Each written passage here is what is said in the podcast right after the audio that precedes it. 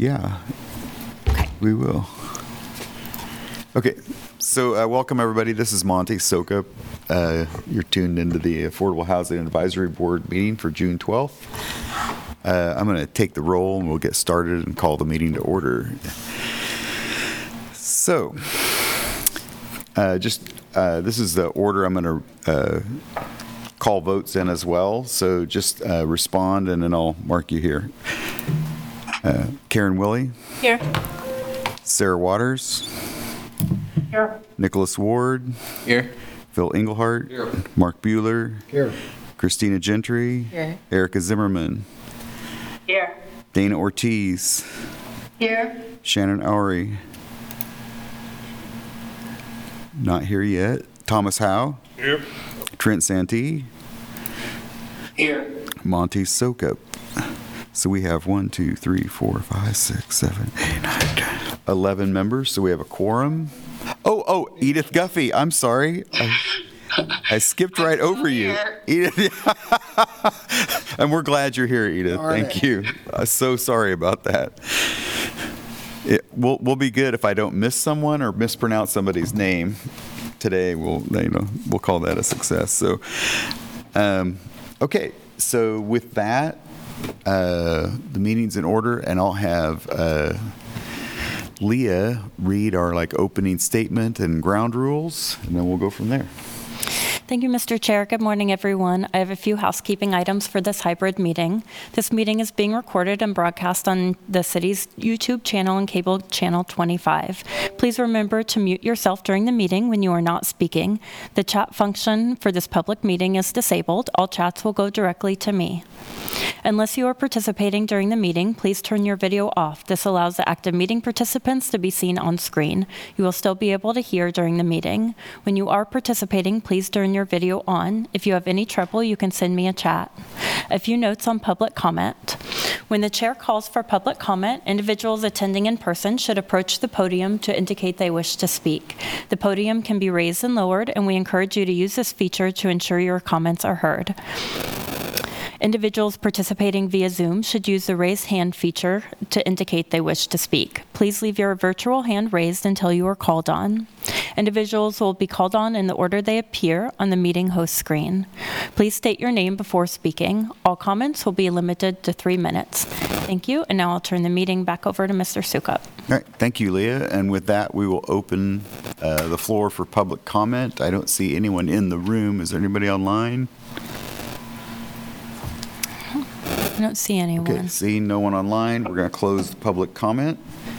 We'll move on to item B, which is approving the minutes for May 22nd, 2023. I would accept a motion to approve or, so we have a motion from Thomas Howe to approve the minutes. Second. A second from Mark Bueller. Any comments on the minutes? Questions? See Anybody online? No questions? I'm going to call the roll. Karen Willie, Approve. Sarah Waters, Approve. Nicholas Ward, Approve. Bill Englehart, Approve. Mark Bueller, Approve. Christina Gentry, Yes. Erica Zimmerman, Approve. Dana Ortiz, Approve. Edith Guffey, Approve. Thomas Howe, Yes. Trent Santee, Yes. Monty Sokup. Approve. That motion passes 12-0. With that, we will move on to our item C on the agenda, receive the presentation on housing and homelessness strategic plan and affordable housing focus area strategies. Um, I would just encourage us to uh, watch this presentation, take notes on like strategies that might be applicable to our goals, uh, and take some notes because in a couple meetings down the road, we're going to be um, working on our on strategies for our goals. So we'll need to be able to pull those back up. My memory's not that good. I don't know about yours, but I'm going to have to take some notes. So um, with that, I'm going to turn it over to, I believe it's Gabby Sprague is going to present. I'll turn it over to Gabby. Hello. fellow board members. Um, yeah, like uh, Mr. Sukup said, my name is Gabby Sprague. I'm the Douglas County Housing and Human Services Program Manager. Uh, Leah, before I get started, I can share my screen and provide the presentation. Um, trying to find you here. That'd be great. Thank you. Okay, great. Um,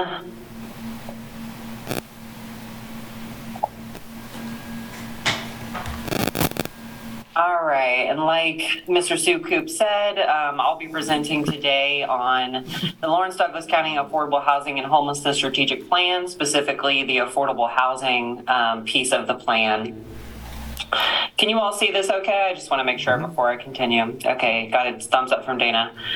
Um, a little bit of background first. So this the steering committee that has um, comprised the the planning of the um, housing and homelessness uh, housing and homelessness plan uh, was convened by KDADS in April of 2021 for a housing summit, and all of the stakeholders here were present in that meeting and continue to be a part of this space.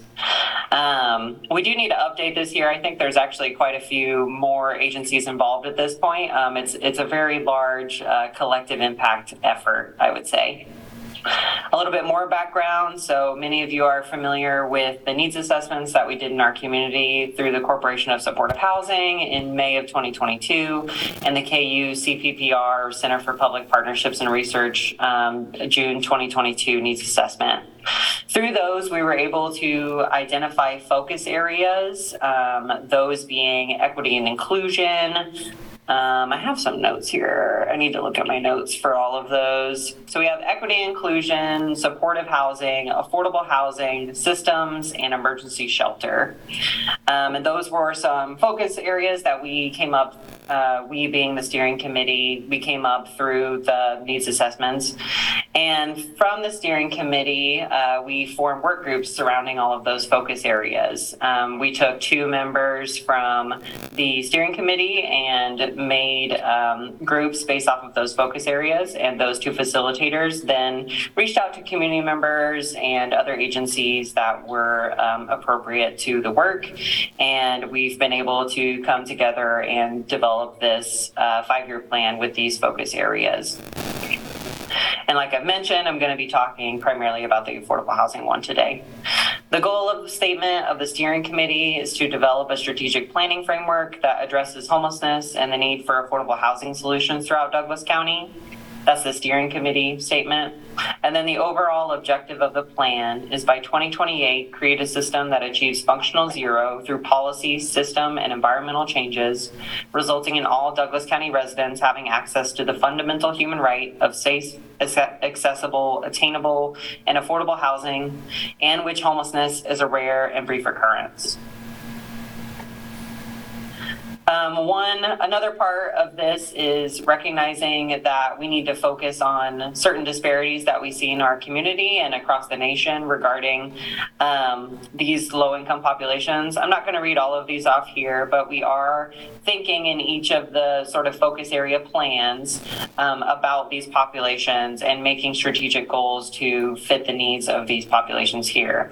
And a big part of that is engaging and empowering individuals with lived experience in all aspects aspects of planning and programming.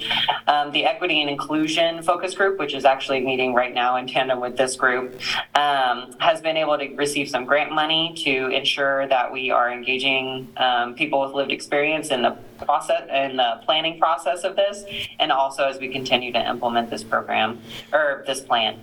Um, and I would also say that the Equity Inclusion Work Group is also working with Douglas County, um, who has a policy in the works to pay folks with lived experience to contribute to this work.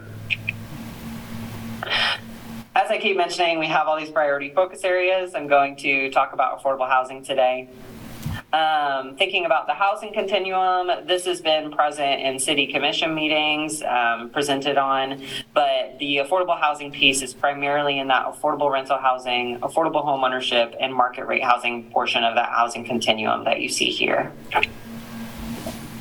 I'm going to be talking a little bit about um, area median income limits here. Um, so I just wanted to put this on the screen so you all could see this before I quote some numbers at you.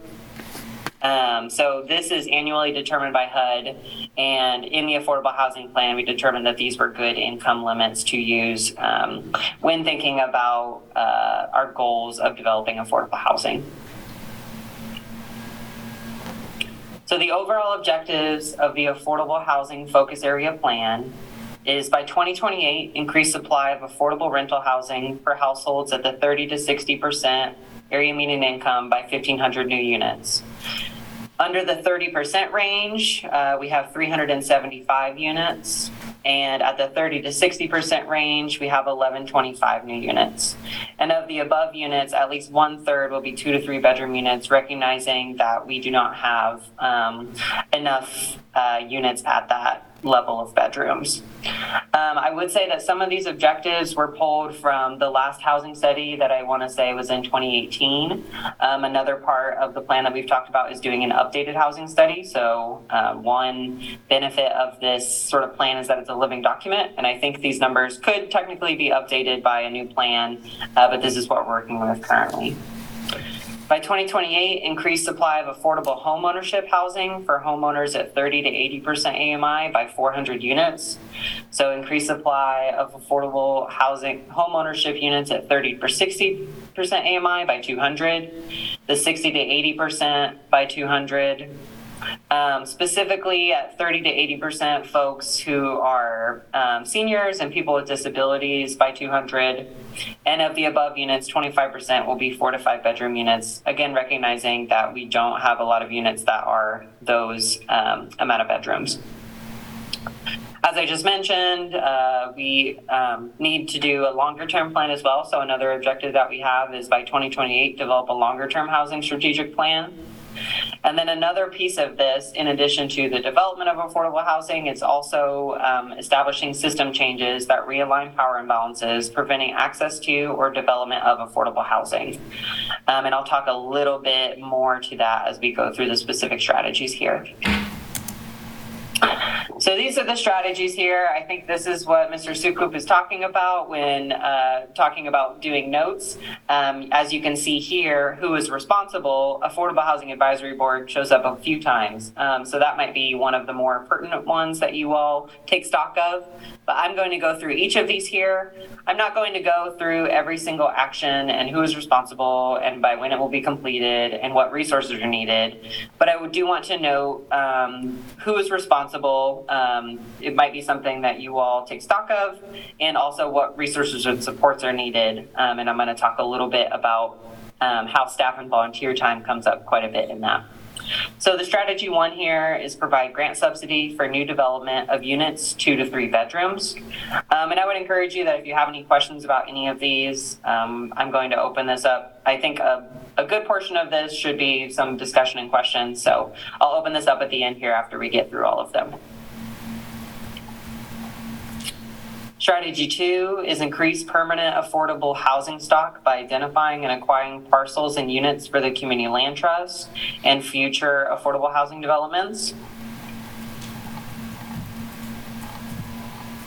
Strategy three is provide recommendations to Land Development Code Update Steering Committee for code updates that allow for flexible, time efficient, and cost effective affordable housing development. Uh, some of this work is already being done with your staff member, Leah Roslin, and also Rebecca Buford of Tenants to Homeowners uh, through that Code Update Steering Committee. Strategy four, this kind of gets up to that objective um, that talks about system imbalances or system power imbalances. So establish, tenant legal representation.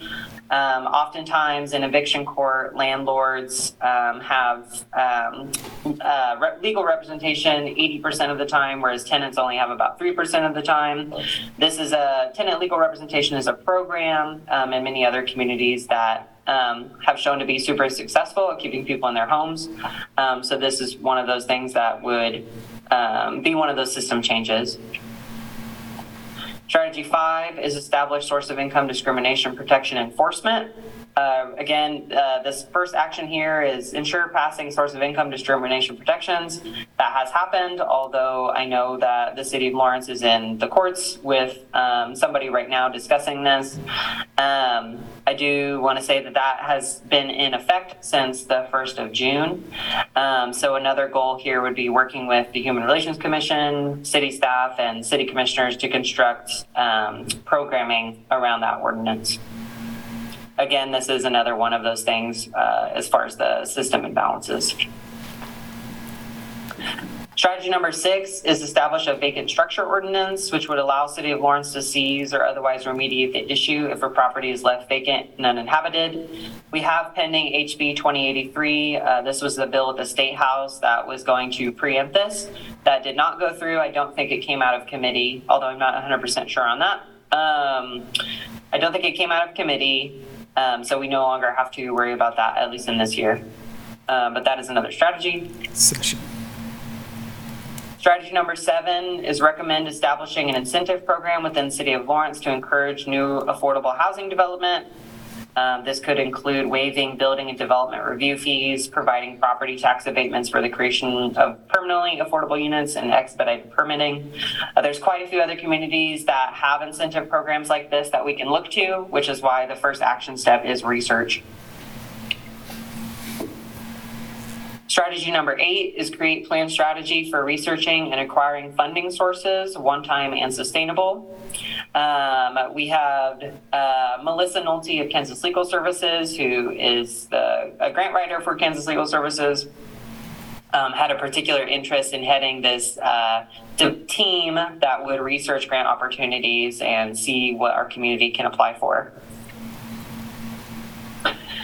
Strategy number nine is develop plan for ongoing community engagement to support affordable housing efforts. I think what we found through the community listening sessions for this plan that many of you attended um, is that these were really important and a good um, a good action step to take in engaging our community and making sure that everyone is aware of what's happening and why every all of this um, is happening. Um, so we want to continue that um, and continue to engage our community about this plan as it gets implemented. Um, so that's why this strategy is uh, a strategy. Strategy number 10, and uh, this is the longer term plan develop 10 year community housing plan. Um, create and recommend schedule for ongoing housing assessments. Again, that's that piece that we haven't had a housing study in a minute, um, and it would be good to do that again. And then I want to talk about why there's five strategies in one uh, one um, slide here. So a big discussion that we've had, particularly amongst Leah and I, uh, but also with the group as well, and we're going to continue having this in this next meeting here, um, is capacity. There's a really this is a really good plan in my personal opinion, um, but there's a difference between having the perfect plan and being able to implement it. So uh, we have these strategies in here as things that we think should also get added to the plan and should also be done in our community. However, uh, it's to be determined what exactly these action steps are, recognizing that many of those action steps that you saw in the last 10 strategies required staff and volunteer time. And there's only so many folks doing this work. So um, I think part of um, our community's role is stepping up and seeing where everyone can fit into all of these things. Um, all of that being said, we don't have any action steps for these five strategies here, and we'll be discussing this at the next monthly meeting as to um, what we're thinking about regarding these strategies. So I'll go through them here. 11 is create permanent and sustainable diversified funding sources for the trust fund. 12 is develop targeted programs that increase racial equity and affordable housing access and home and land ownership for Black, Indigenous, and other people of color experiencing housing disparities. Um, I will say that that one is kind will be kind of implemented across the board with all of the strategies, um, even if it's not a specific strategy even and of its own. Um, again, going back to those uh, priority populations that I noted at the beginning of the presentation. 13 is create increased opportunities for community ownership of land and property for low-income community members. 14 is develop incentives to prioritize affordable housing as a community benefit for new City of Lawrence annexation approvals. And 15 is increase community capacity for permanent affordable housing development by identifying and supporting an additional community housing development organization and community land trust. But that's pretty much all of the um, strategies. And I think it would be appropriate to open it up for questions and discussion. Um, again, Leah, Roslin, and I both facilitate this space, so I want to open it up for uh, questions and discussion, and maybe both of us can answer them. Um, don't know everything about this topic, so um, if anyone has any questions or discussions, that would be great.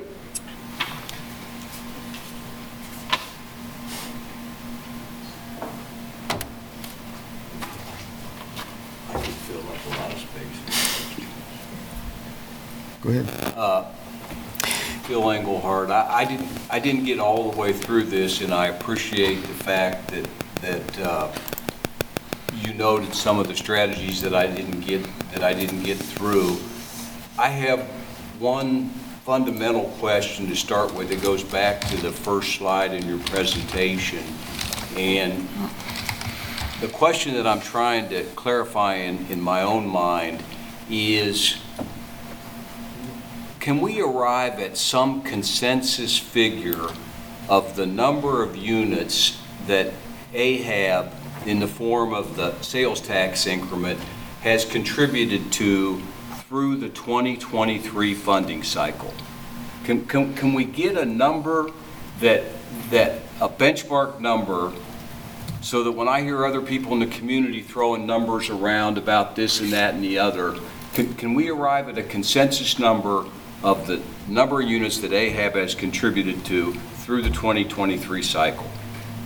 This, this, Sorry, Thomas Howe, Lawrence Board of Realtors representative. I expect that that would not be particularly difficult because we've, we have the records of how many projects we've funded. We know the completion rate.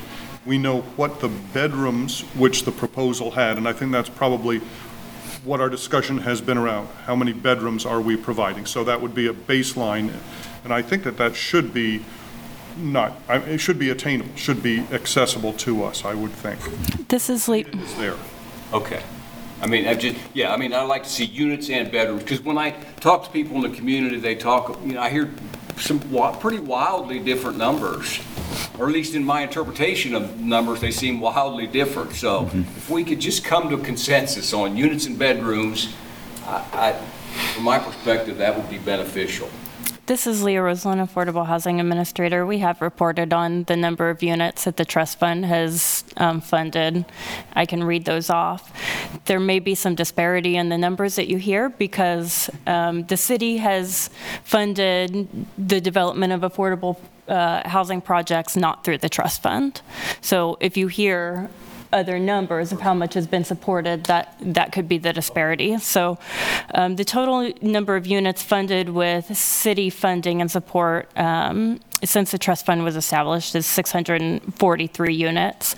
Total units funded with affordable housing trust funds is 566. I don't have the bed down 566, yeah. Total permanent affordable housing supported with trust fund is 160. Total supported through trust fund with 30-year expiration of affordability is 483. Total completed permanently affordable is 38. So um, we, we have that data. I don't have the number of bedrooms in front of me, but um, we have reported that, and if members are interested in seeing that a different way, I'm happy to provide that. Yeah, that, that, that sounds good. I mean, I, I- if you, if I could get that email sum, summary of that, that'd be great from my perspective. Sure, and just to remind the board members and any public who might be watching that we have a dashboard that has that data online as well. Um, So I'll be sure to send the link out as well. Okay. This is Christina Gentry. Gabby, thank you for the great presentation.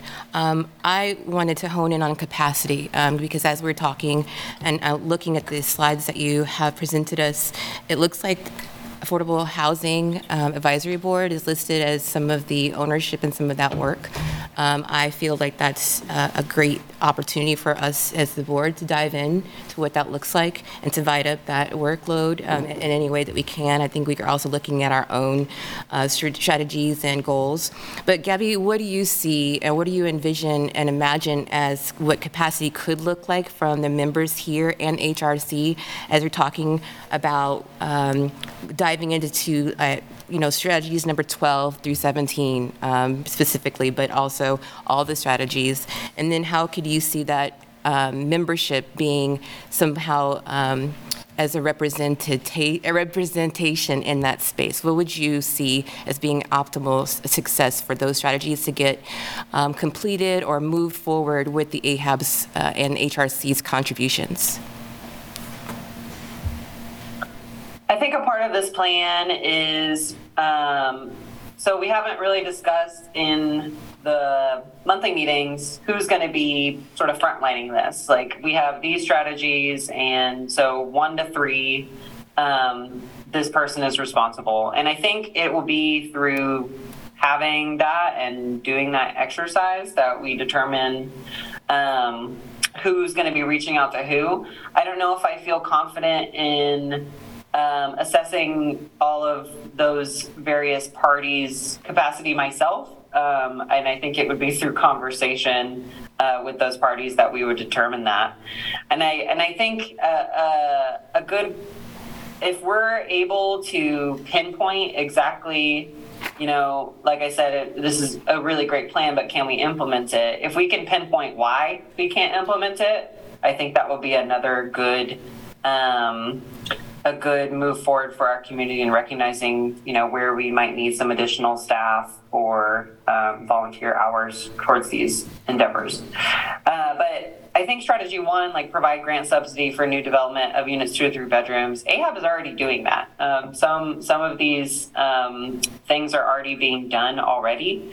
Uh, so we just have to make clear like what's already being done um, and where uh, you all can fit in as in your roles as board members into these strategies. I'm not sure if that wholly answers your question because I I am not sure to a degree. Right, thank you.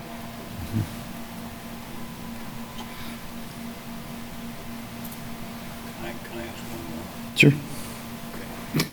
have to ask me. Let's go. Another question that I had going, going through the, the- as much of it as I got through, was have any notions been advanced beyond, yeah, very far advanced in terms of additional funding sources that, that we might be looking at? uh, Sorry. uh, additional funding sources that we might be looking at, grant subsidies, I think is the term that you used. I mean, have, have we got any, any picture of, of potential avenues there, or are we still just in the, the fuzzy grant subsidy stage? So if that question didn't make any sense, disregard it. No, it definitely makes sense. Um, I mean, AHAB as a grant provider provides subsidies, but looking for more, I think will be a part of the grant team that we'll be developing through strategy number, think it's eight. Um, yeah, so strategy number eight is create plan strategy for researching and acquiring funding resources. And I have some in the back of my brain, um, but I think it takes that it will take that team bringing it all together and approaching the appropriate parties to um, apply for those grant funding, apply for that grant funding. I also think, um, oh, which one is it here? Recommend establishing an incentive program uh, within City of Lawrence. Um, along with that would go, you know, if there were any other sort of uh, mechanisms by which we could get more money to the trust fund. Um, I know that's in here somewhere. I can't remember exactly where, but um, getting more money over to the trust fund through other city uh, allocations would be um, somewhere to look at as well.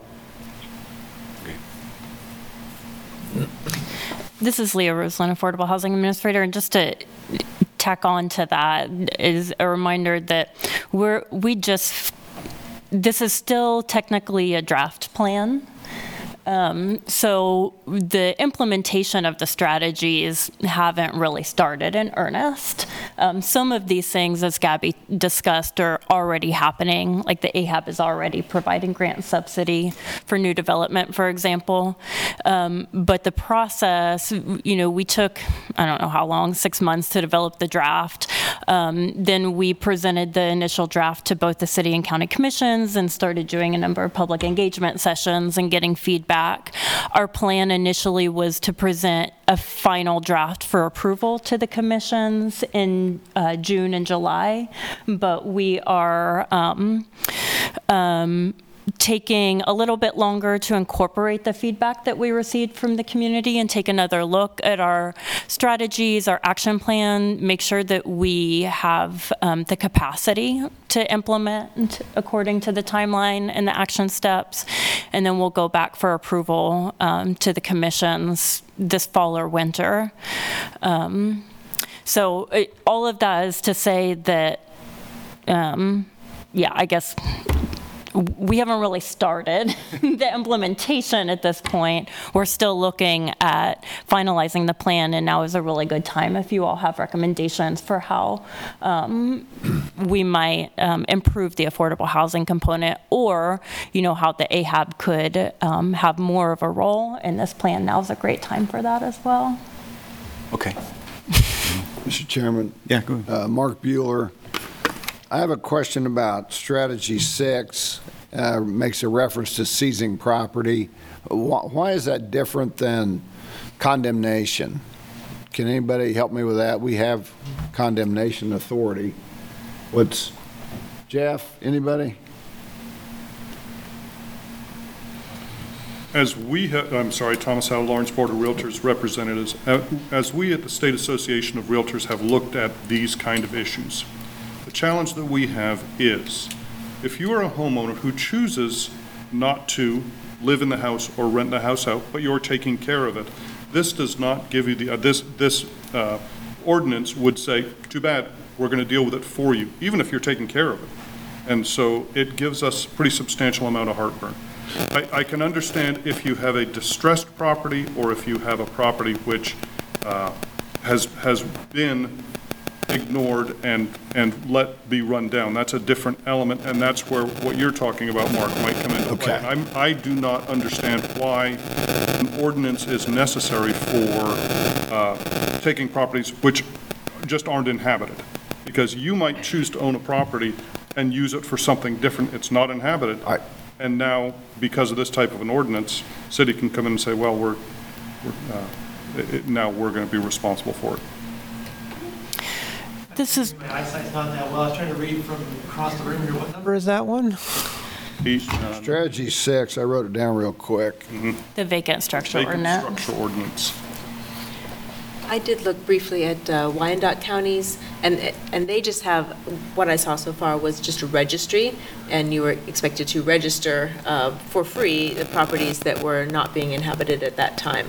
I don't know what happens with it beyond that. That's, that's as far as I got in my research. Oh, okay. So I, I don't know if that's, if that's a first step is, you know, if people are registering those properties and we have a way to understand why people aren't living in homes, is it a matter of not having the funding to keep it up or some other reason? Um, I'm just, I don't know that I'm for or against that. I don't know enough okay. about it. I just um, was looking to see what other communities are doing. Condemnation has a very specific state statute about when you can invoke it and how you can go about it. And there's some very Narrow. very narrow parameters, correct, on those kind of things. For vacant structure ordinances, there's typically a little bit of a wider ask on that one. Like you reprogram or ask the county to reprogram how uh, taxes and arrears are applied, and so how it goes to sales on those things. And it also talks about, you know, is there a way that um, some municipalities and some states also go so far as to say is, look, you know, if you're willing to sell it to us, we will take care of the taxes on those kind of things. That way, it's it's a way of getting through the housing and getting getting to a structure and helping the individual out of out of a situation they may not want to be in. If it's uh, you know a lot of structural repair that they don't want to deal with, or it just uh, you may have inherited it and you don't want it. Um, so there's a lot of different ways that it goes about it. But for, for condemnation, there are very narrow standards in state statute in which it can be applied. Okay, thank you all for kind of clarifying it. Yeah, I, I probably wouldn't be excited about that myself. Um, And, and actually, we can do all those things today. Private citizen could call them, actually, the city or county could call them. Um, And having been on the county commission, I remember the infrequent uh, property sales we had, tax sales, which are onerous and problematic and all that, but it is something you can do, so, okay. Thanks for the clarification. I'll make one comment there, personal experience. My wife worked on vacant structures and vacant structure ordinances in Wyandotte County uh, fair percentage of time for about five years, and they made very little actual headway beyond the registry, partially for the reasons that, that, that Thomas noted. Uh, But there are things, for example, the property sale thing, uh, that they moved fairly aggressively on and, and helped to turn, and- and Wyandotte County and Douglas County are two different beasts, but they, they, they were able to, to make some inroads. But in terms of, of the, the, the wider problem, uh, you know, there are still a lot of issues. That, that's a difficult, difficult nut there. Thank you. And, and I will grant the Wyandotte County, in, in terms of abandoned properties and uh, properties which are in disrepair, i i- it's a much wider problem. Yes, yes, absolutely. Right. This is Leah Roslin, Affordable Housing Administrator, and just to um, add some more, I guess, nuance to that, different communities have the ordinance written in different ways. And when, as we're thinking about this, we're certainly not thinking of a way to penalize or seize property of homeowners that are paying their taxes, that are maintaining the property. Um, and we are certainly not interested in penalizing low-income homeowners who don't have the means to um, maintain the housing up to code. And so if we do look at such an ordinance, we'd want to make sure that in, in tandem with it, we have some sort of fund that we're helping low-income property owners to be able to maintain and stay and uh, maintain their property if that's what they desire. Some don't. Some feel so underwater that they'd like to get out of it, a way to get out of it, and um, perhaps just some sort of um, fee for homeowners or property owners that are leaving the property uninhabited, other communities use those fees to feed into their affordable housing trust fund, knowing that we need a valuable housing stock and that if there's housing sitting vacant, not being utilized, that that's helping the community in some way. All of those are details, though, that would need to be figured out in the writing of the ordinance through many, many community engagement sessions, through discussions with our commission, um, in a way that makes sense for the Lawrence market looking at it from a, a, an equity stance, um, so that again, it's not disproportionately penalizing people who that we are trying to trying to ultimately help. This is Monty Sukup, uh, Justice Matters representative, I guess. Um, I like the plan. I think it's a good plan overall. I am, have real concern about how we get it implemented and the personnel and manpower and, you know, along with restructuring the committees and all that stuff that's going on right now of how this actually gets done. Um,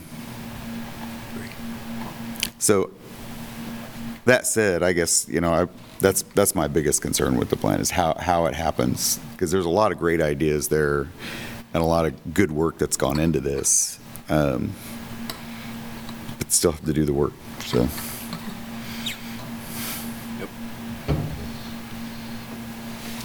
All right, any other comments? If not, we'll move on. See anybody online? Okay, thank you, Gabby. Appreciate your uh, coming today and presenting that. So, good work on that. Thank you, board members. All right, so we will move on to the next item, which is review and consider approval of the NOFO uh, materials for the 2024 Affordable Housing Trust Fund Awards. So um, I'd like to do this all at once, if we can, approve all five documents. Uh, And uh, if people have comments, uh, or have something they want to discuss, I think we need, we just bring that up. If you have, if you reviewed it and you have minor edits that you could just give to Leah, you know, if you want to change a Comma. is to an R or a, uh, something like that, uh, I suggest you just give those to Leah, and we don't spend a lot of committee time. If you have a substantive change, substantive change? Substantive. Yes, there you go. That word. Um, Let's certainly have a discussion about it.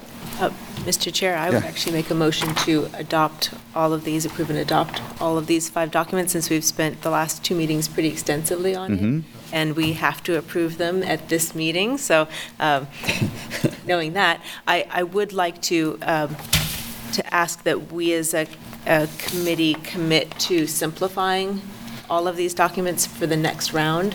Um, As, as someone who, who writes grants, I find these to be a pretty heavy lift.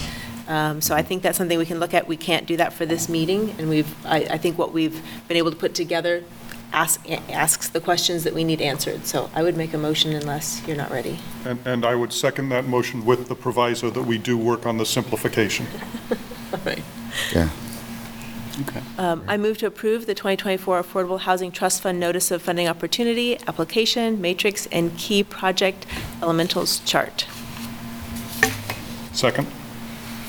All right, we have a motion and a second. Is there any discussion? Anybody have anything they want to? Yeah, just a comment. I agree with everything that's been said recently. I would like to figure out a way that we could, and maybe we can, but we don't really know, figure out if we grant this money today, when is the likelihood that we'll have units in the air and people living in warm houses? And I, I know that has to do So- with lots of things. Yeah. Um, We're not But- granting any dollars through this. We're just We're not- putting out yeah. the notice of funding. No, no, I know. I know. Right, But, but so- when, when it gets to the criteria that of all the rules, one of the things I'd like to talk about in those, mon- in those ton of things that Mm-hmm. are on the application is, How fast do they hit the When- road? when can this go? And I think perhaps. Because time is money. I think perhaps Nick is in the, in this room at any rate, in the, mo- in the uh, best position to answer that. From the time that tenants to homeowners is granted funds to the time when you turn over the keys to its new inhabitant, how long is that? From, and I know that there is a Yeah. range, I I recognize that. So Nicholas Ford with uh, Tenants to Homeowners. So that, like you said, that's a big range and it varies. I would say typically just the component of us constructing a house from uh, beginning of pulling permits to the house being completed and sold to an owner is usually between um, seven and 10 months. Um, and lately, there's been um, more than have come up before other um, not conflicts, but like um, uh, roadblocks in that process, um, like things that you don't necessarily know of ahead of time. And we're working with the city to be able to identify some of these things more readily and earlier on in the process. But right now, for instance, I'm working on releasing, working with the neighborhood to release a restrictive covenant.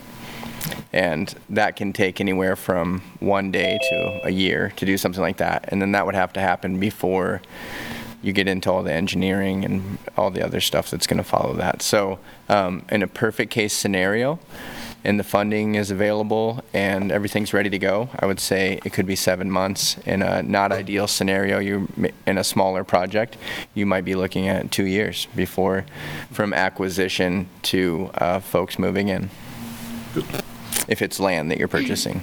That's different than if you're buying an existing house and doing minimal rehab. Right. Yeah. And, and presumably, even when you're buying land, hopefully there's infrastructure in place already, and so you don't have to run water lines and, Right. uti- you know, all the utility sewer and all those things. Well, I didn't mean to hijack the motion.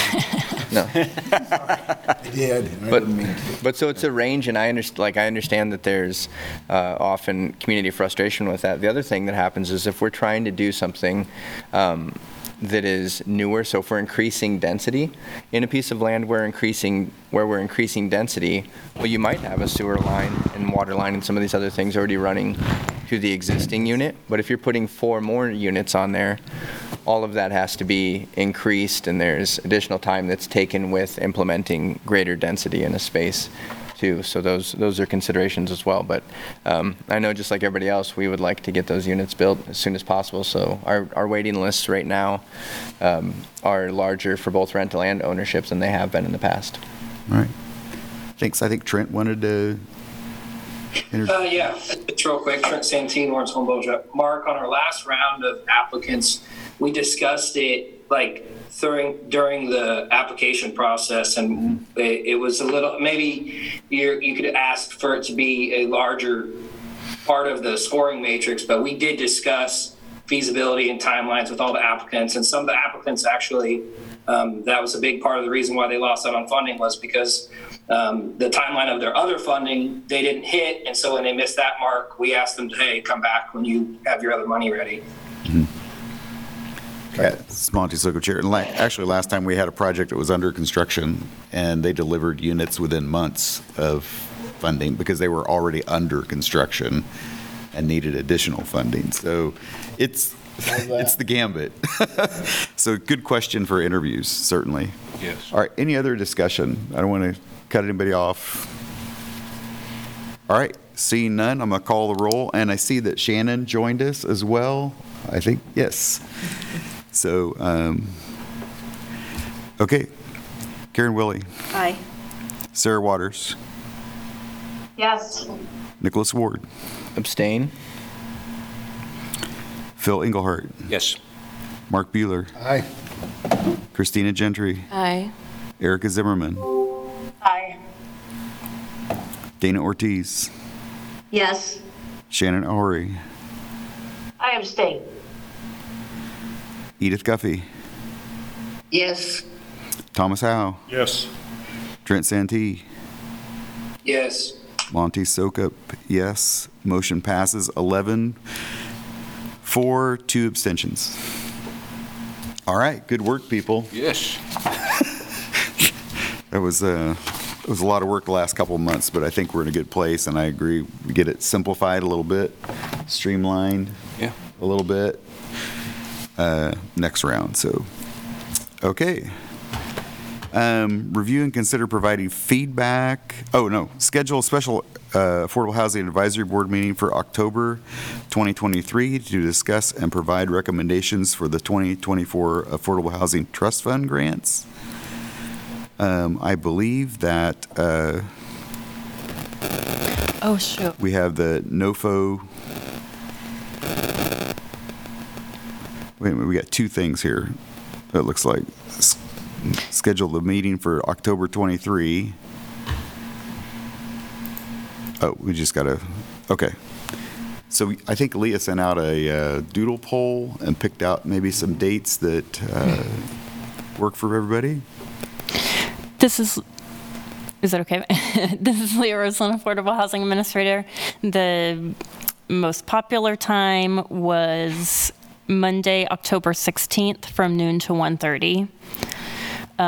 From when to when? So actually, 12, 1:30? it, it looks like there are two, there are two times now that I look closer that um, nine members are available. Um, So either Monday, October 16th from noon to 1:30 or Tuesday, October 17th from 1 to 2:30. Mr. Chair, this is Sarah Waters at KU. I did not get that filled out by the deadline. I apologize.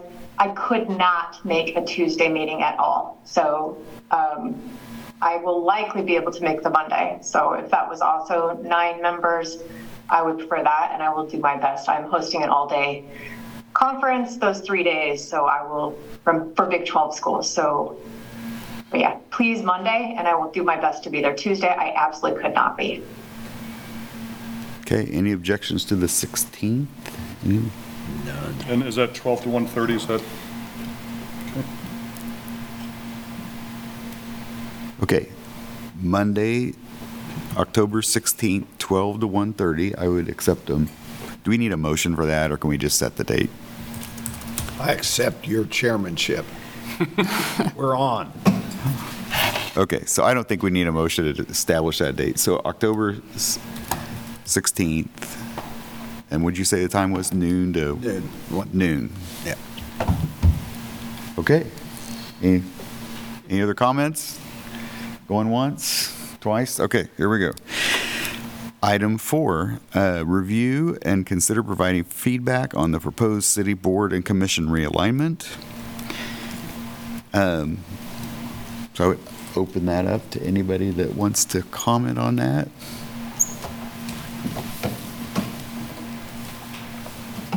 Are they giving I'll us comment, just I'll comment on it. one extra job or two? I'm I'm a little confused on. No, I'm conf, I, yeah. So I think the proposal basically is to put some of the responsibilities with the, uh, was it Human Resource. Resources Commission? Really? And then to put the award of the funding responsibilities with a different group, which is, which awards funds for other income sources. So, um, personally, as I looked at that, I think that's problematic in the fact that you separate the knowledge from the, the knowledge of the issues from the decision on the awards of funds.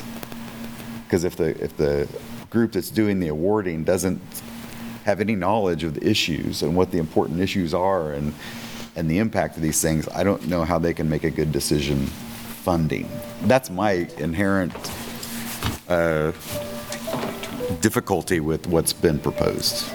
Perhaps, this is Christina Gentry, um, perhaps Monty um, and then maybe Leah could go into detail because of, as I read it, it was the fiscal responsibility or the stewardship that would be uh, granted another another board that, that is to be named. I, I can't really uh, pull that up to see, but that they would be the fiscal responsibility as in taking ownership of those grant funding being positioned where they were supposed to be as a decision of the board. So maybe there's more questions that could be answered there, but as I read it, it was just uh, like an allotment that would be as the charged as that new commission, as that com- combined commission, not so much as deciding or a board governing where those monies go. So maybe there, maybe that in reading that I was misunderstood.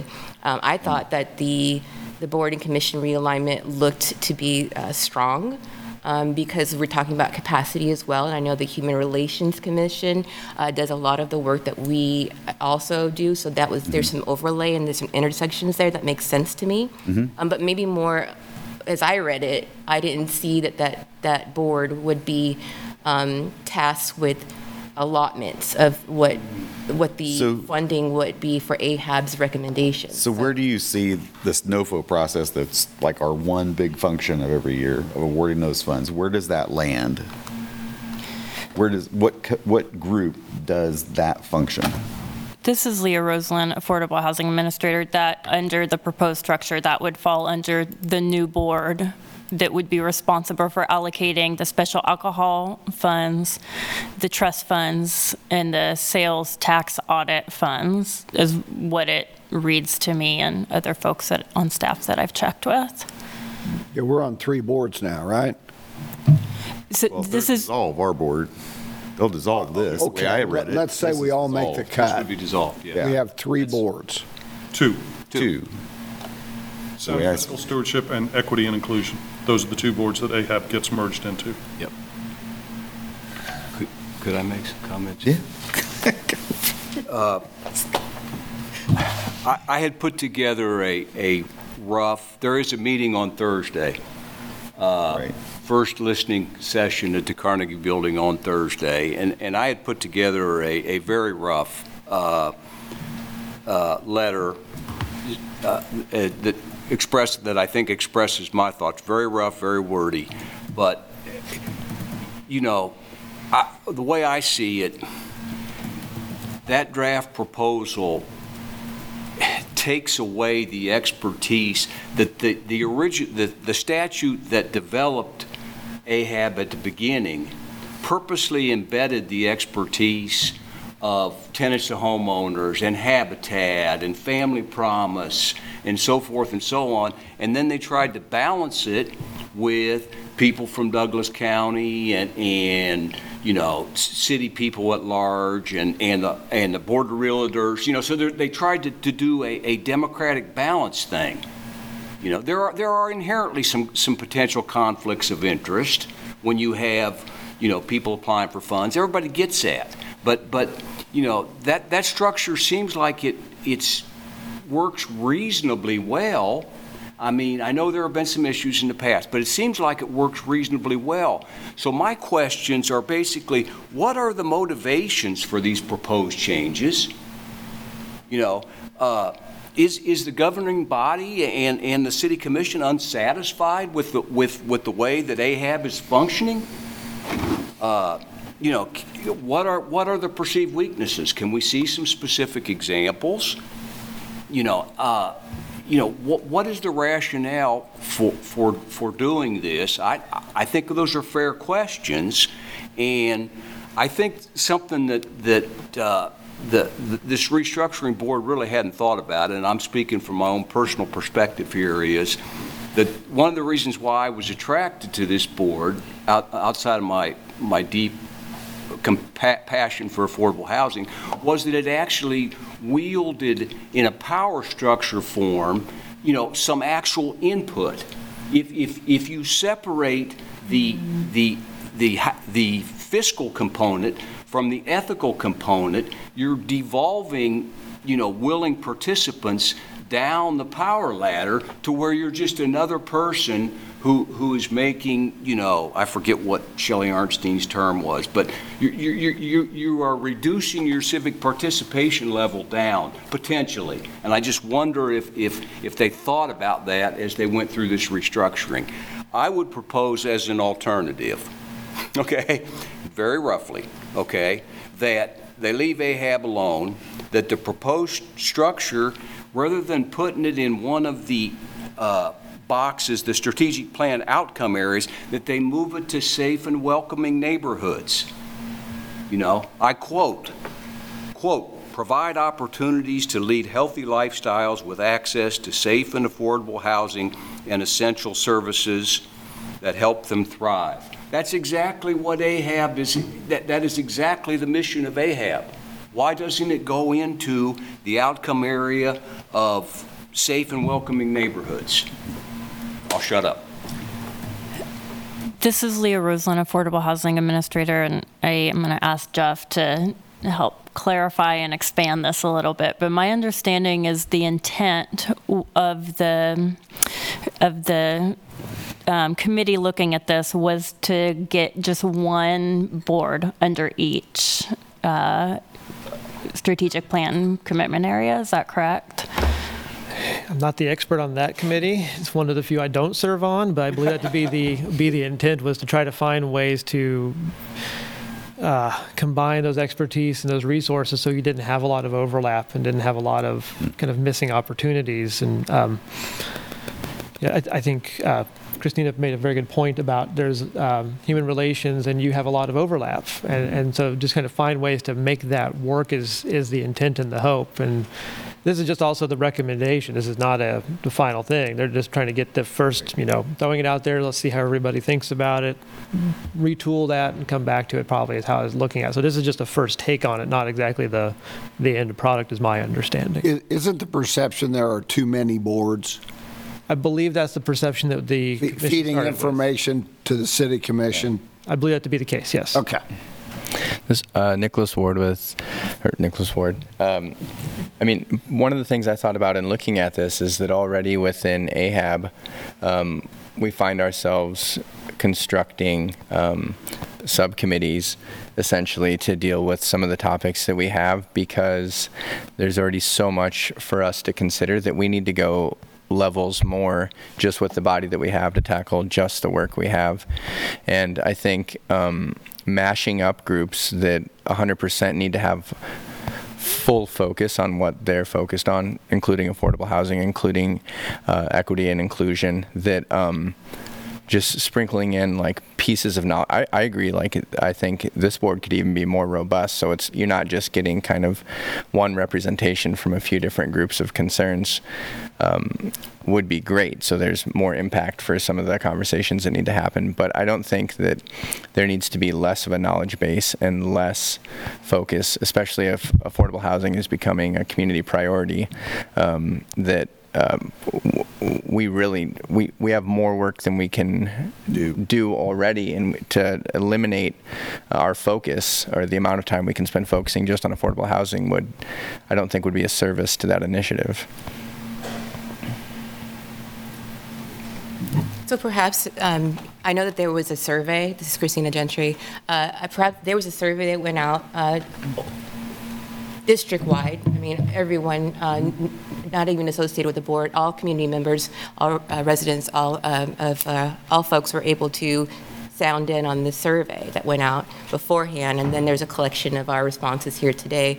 Um, Maybe there's some clarification of what that work would entail, Um, because as I'm reading, as Affordable Housing Advisory Trust Fund, the sound, under sound fiscal stewardship, they would be responsible in, in this space, in this idealistic space, responsibility for distribution of funds under sound fiscal stewardship. So does that mean that, that we, as a board, or, you know, the Affordable Housing Advisory Board and Human Relations Commission uh, would continue on with our NOFOs as we have done work, and then another board will be responsible for making sure that money was allocated correctly?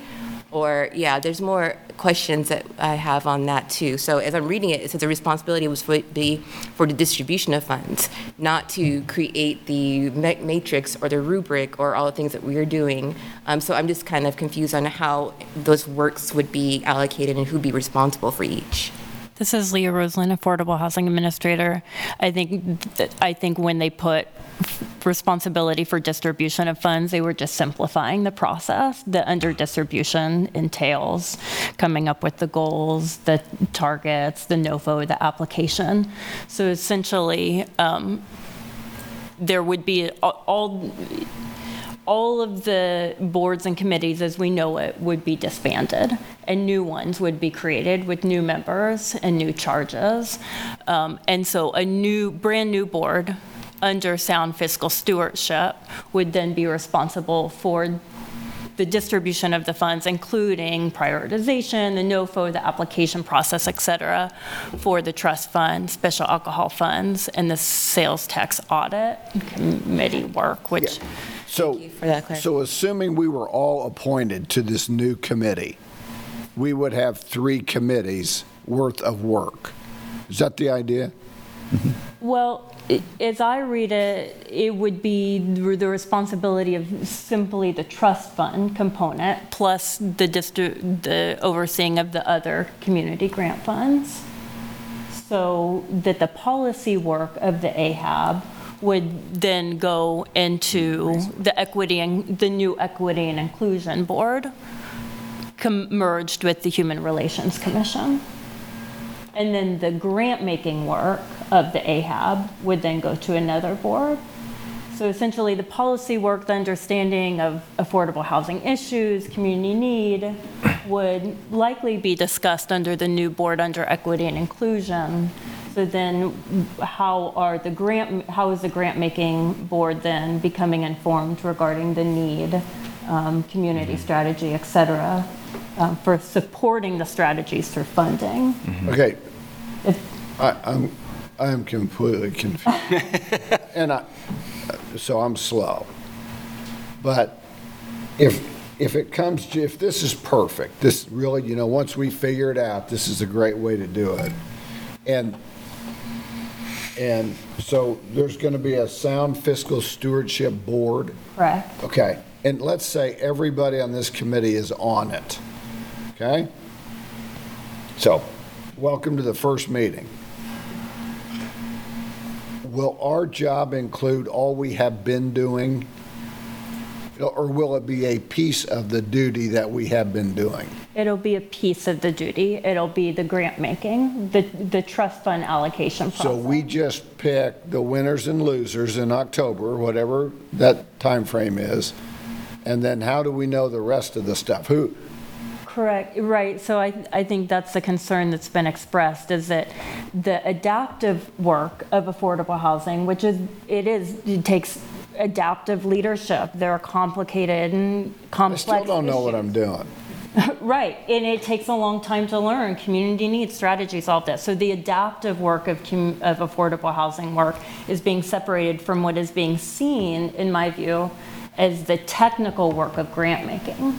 The grant making is just a process of allocating funds based on an application Right. received that can be done sort of void of the adaptive community So, work. okay, so we just make the award, and in addition to that, we also make an award for, well, what do we do with sales tax audit committee?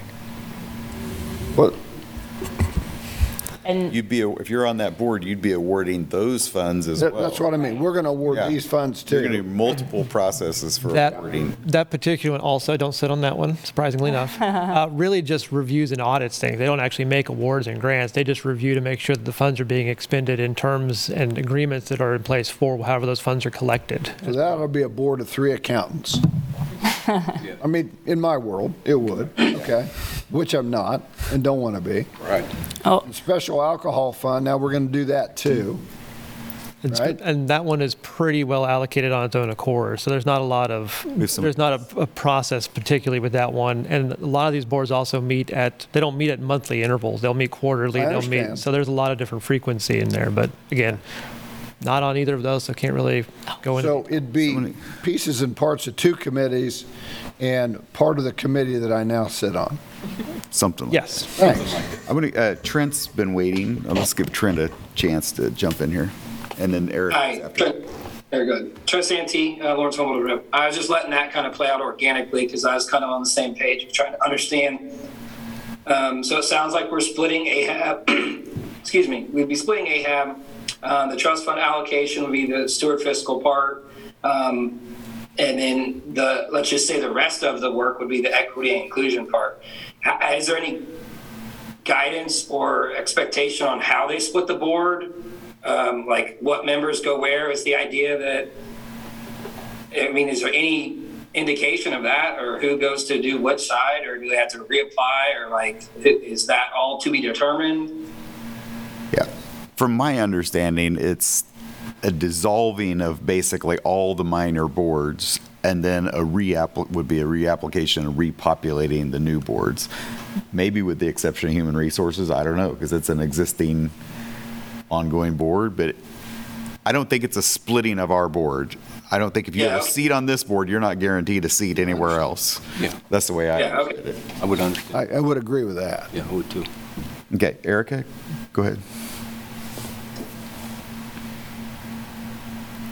Erica Zimmerman, Lawrence Habitat. I would just offer just a little bit um, different view. I was kind of intrigued when I saw this um, split out. I um, I hear the adaptive and technical challenges, and I understand that, but I feel like we focus a lot of our time on the NOFO and the application, and maybe that'll change now that we have gone through all this work.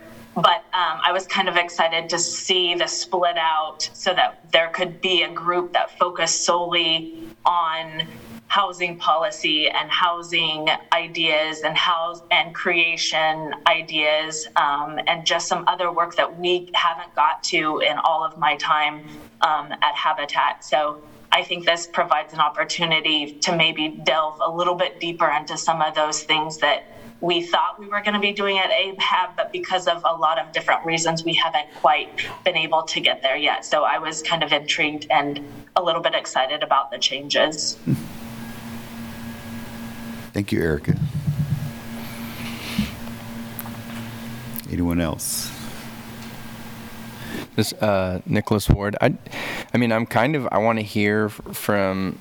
Um, I guess I would want to hear from someone on the Human Relations Commission, too, and see uh, if this, if what their workload looks like, and if bringing in the conversation of affordable housing and all the things that we need to talk about in that, if that impedes the the amount of work they're doing, or if it's if it gels really well and it's could kind of be seamless because there are lots of overlaps, but then there are some kind of like policy based considerations and like what we're doing right now dealing with the the new zoning code that um, would a little bit be of interest and in some cases wouldn't be of interest maybe for that group, but they need full attention and a knowledge base to help steward those. Um, so that's one of the, the things that enters my head. I'd say, other than the Planning Commission, AHAB is probably the one that really needs enough technical background of its members in order to do good work. I think that's uh, maybe maybe more so than other commissions. I'm not familiar with all of the boards for the city, uh, so that's just one comment. And the other is, I don't know what the Human Relations Commission does. Can we ask for a little bit of a lowdown? I don't know. I mean, I I watched some of the meetings, and um, I'm intrigued by the real engagement with community because it's, you know, they're really dealing with civilian work. They're taking in any complaints and looking those over and, and making strategies to address them. Um, That's really the, the extent of my knowledge, um, only because their eyes on me as though I knew what knew the Human Relations involved, but I didn't Commission. know exactly. No, no, I mean, I, I'm involved with the, um, the chair as it was a source of income was being pushed and we talked about those conversations. And, but, um, as a workload exists, I'm not really sure. I would encourage everyone to maybe watch some videos that come on YouTube, just like ours does.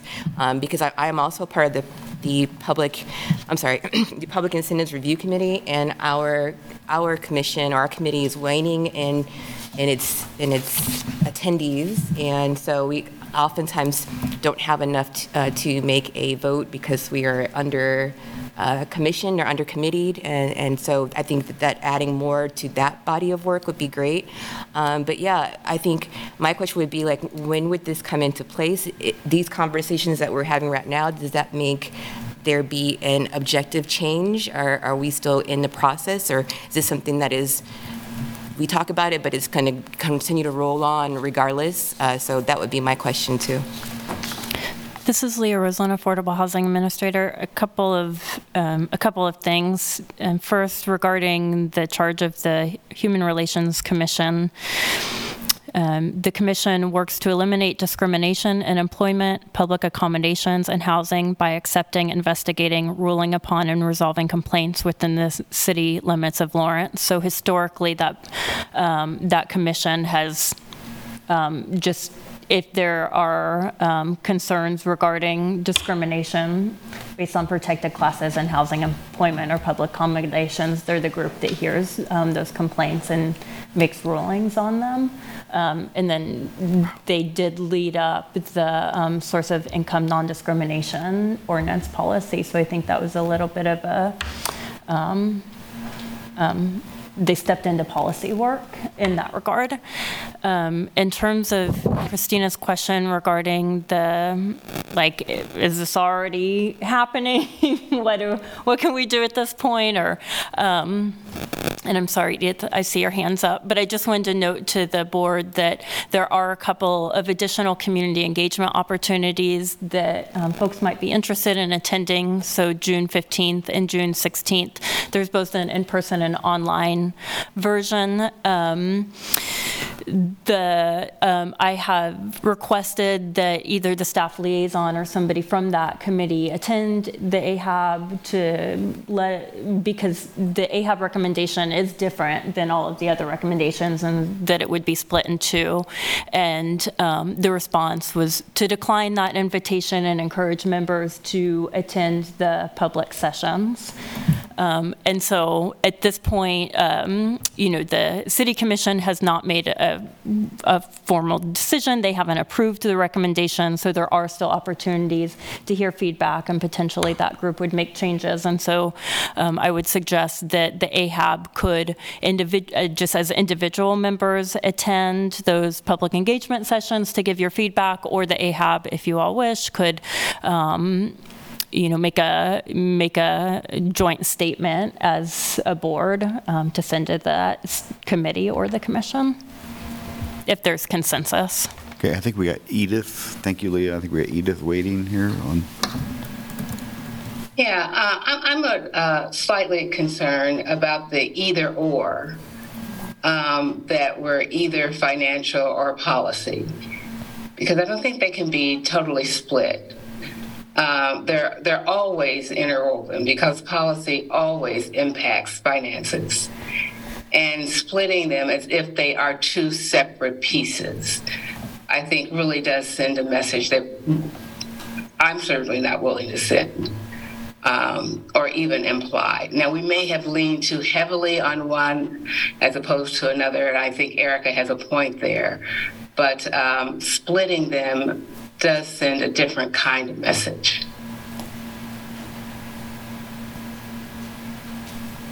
So, uh, question, would, uh, you know, I guess we could, as a board, potentially make a statement. I don't know exactly where that goes, but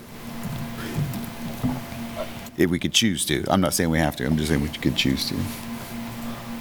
And Monty Soko, um, could we uh, make a recommendation letter as a board? I mean, that would Right. require us getting back together and being more special meetings, but I think it's important because of all of the things I've heard here and the questions, I think it's r- relevant to kind of say what it is we've been saying in this space right now, and for the commission to know that.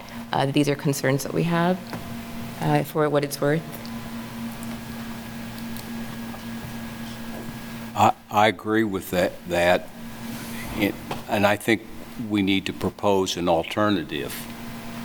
It's fine to say that as a board, we think these are the weaknesses in, in, in this proposed restructuring, but, but we need to, uh, we need to provide an alternative, and my, my feeling is that it, that the work that AHAB does And, and I call it affordable housing and, and ethics is, is how, is how I look at it. But, but the work that done, I think it fits very neatly into safe and welcoming neighborhoods rather than being split into the other two outcome areas that, that are, uh, are strong welcoming neighborhoods.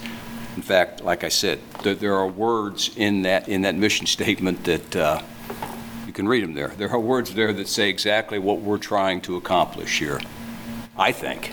Then Phil, would your recommendation include that whatever the future AHAB board would also be the Board of Zoning Appeals, the Board of Building Code Appeals, and the Historic Resources Commission? Because I think the idea is to have one under each of these headings. I, since I don't know what, it- I mean, I only know in a very general sense what those three boards do, I, I, I couldn't, I haven't thought that far ahead.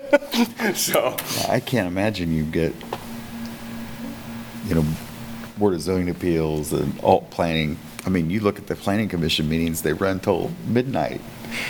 You know, it's like, how are you going to add this to that? I don't know. Planning isn't on that list. Planning's not on there, okay. But, I mean, you look at some of those, the work, I mean, we always run out of time at two hours, seems like. I, Uh, Jeff but- one question here. How often do those three uh, uh, boards meet? The Board of Zoning Appeals, Sign Code Board, uh, how often do they meet? Board of Zoning Appeals and Sign Code Board are the same board, so depending upon the agendas, they will typically meet monthly. Uh, So there may not be a Sign Code Board every month, but there's typically a Board of Zoning Appeals every month. Historic Resource Commission also meets monthly, and the Building Code Board of Appeals is almost a- as an ad hoc. It has to meet once a year, but only meets if there's a business to be had. Okay.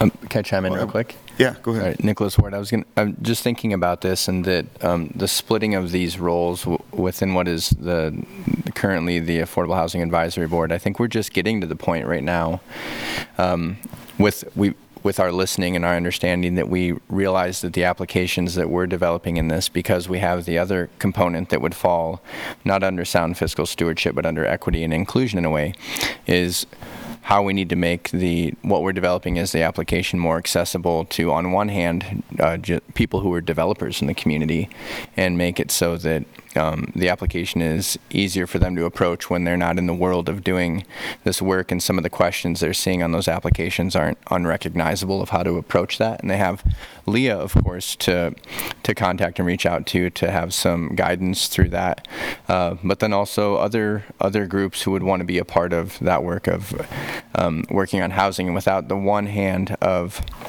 hear of the equity and inclusion, the part where you would hear um, essentially what is the Human Relations Commission component of what needs to change or be shifted or improved or evolved about that, and then the other part which would be fall under founds fiscal sh- stewardship, which would shape and then award based on those things. Without those two hands talking to each other, I think we're we wouldn't be going we wouldn't be getting better at that process.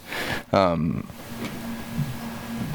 Yeah, and uh, so I'll, I'll just leave it there. But that was, I, I think we're just getting there, and it takes a while in shaping all of that. But we're getting closer to a process that's going to bring more players to the table when it's about who's who's developing housing, and especially as we bring on um, incentive packages and things like that, which we're hoping occur, that we'll be getting uh, more people to the table. So I think as the, sorry. Go ahead. I think as the NOFO process gets streamlined, that will take a lot less time from this commission and hopefully less of Leah's staff time also, so that the board can shift more to policy work and then keep those two hands together, but not be so skewed towards the NOFO. Mm-hmm. So, Leah, if we were to try to develop a letter or some comment or opinion, whatever, when would we have, need to have that to submit to, or Jeff, either one? I mean, could we develop something and review it at our next month's meeting? Or is that too late in the process to have any impact? Could we empower the chair to work mm-hmm. with Leah to draft that letter? I think the question has to do. I think the question has to do with, does the subcommittee Hold on one second, please. I'm sorry, this is Leah Roslin, Affordable Housing Administrator. Mark, do you mind muting yourself, please? So when would we need to? Oh, sorry. Thank you. Sorry. And then just note that Trent has his hand up. So I I believe that Jeff is looking for the timeline. Okay. And Can I just jump in on this? And the, the very best way to affect policy is the fact that we have money to allocate. Absolutely. And, right, I mean, because those two things go together, we prioritize the things that we say are our highest policy concerns for people who've been disenfranchised. And so divorcing those two things, I mean, can really kind of create a conflict. Like another body's going to say what the policy is, but then, right, AHAB's going to say where the money goes. I mean, that is a it's very disjointed, and and I mean, I would really agree, disagree with that. Yeah. Thank you, Shannon. Uh, Trent's got his hand up there. Trent? Um, Trent Santee, Lawrence Home Builders Rep. Um, I guess to me, it just comes down to, in like in layman's terms, are we essentially saying that the Equity and Inclusion Board would like maintain the scoring matrix and set the policy of what the scoring matrix and that is, and then the other board would then take the scoring matrix and use that to, to listen to the presentations? Because that doesn't seem that disenfranchised to me, because I, I personally feel like we should have our scoring matrix and our system set up to where essentially anybody could look at it and objectively say, okay, does that meet the criteria? There's a point, there's a point. And it, it looks like we've made great progress in getting um, more to that essentially setup. And, and I guess to me, that doesn't seem like that big of a deal that, you know, as someone said earlier, that the accountants jokingly would be the ones to, to do the scoring matrix. Because as long as the people who are maintaining the matrix and deciding what it is are um, knowledgeable, then I feel like that should speak for itself. At this, this is That's a big assumption that that's how they're going to split this. Yeah, this is Leah Roslin, Affordable Housing Administrator. It, it would be um, shocking if, if that's, it, so the way that I understand it, again, is that the grant-making board would be responsible for the whole grant-making process, including developing the matrix, setting priorities, et cetera. The um, the Equity and Inclusion Board or any other board wouldn't have the authority to um, put work on or delegate the priorities or goals of another board.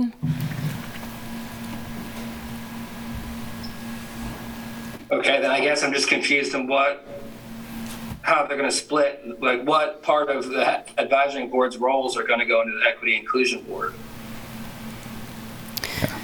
So I think the, Leah Roslin, Affordable Housing Administrator, the policy work, the policy recommendations.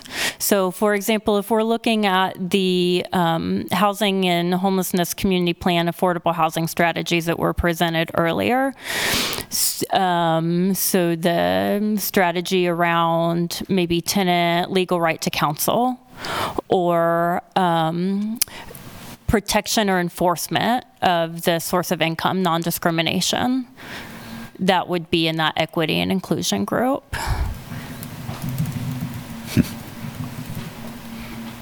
Okay. Whereas the funding, right, the granting of the subsidy would be done in the sound fiscal stewardship group.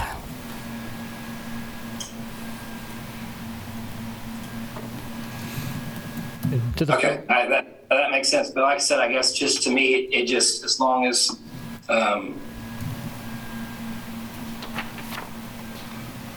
I don't know, I guess it's just so confusing just to, to have to process what exactly the splitting of these would be. But, um, thank you. Yeah, I don't think we're no. Uh, Jeff, you Yeah, to the, to the board's question, I don't know if they're going to have a meeting after that, but I would anticipate they would probably have a meeting following up after their comment that they're gathering this week. And this, the questionnaire they have runs through the 30th of June.